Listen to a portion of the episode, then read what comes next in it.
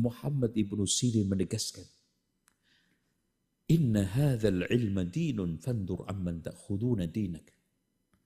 Sesungguhnya ilmu ini adalah asas agama. Lihat dari mana kamu sekarang ini mengambil ilmu itu.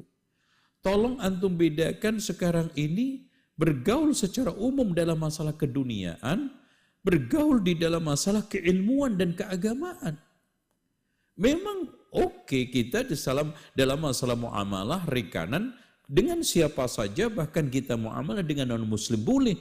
Tetapi soal agama jangan main-main. Makanya almaru ala dini Rasulullah tegaskan orang itu tergantung agama. Kalau sudah agama ini hati-hati. Makanya pada zaman Umar bin Khattab ada orang yang mengajar tidak jelas dibubarkan majelisnya oleh Umar ibnul Khattab Begitu juga ketika ada seorang yang berhalakoh di masjid, dibubarkan oleh Abdullah ibnu Mas'ud. Karena apa? Inna hadzal ilma dinun. Agama ini, uh, ilmu ini agama. Jangan main-main, jangan sembarangan.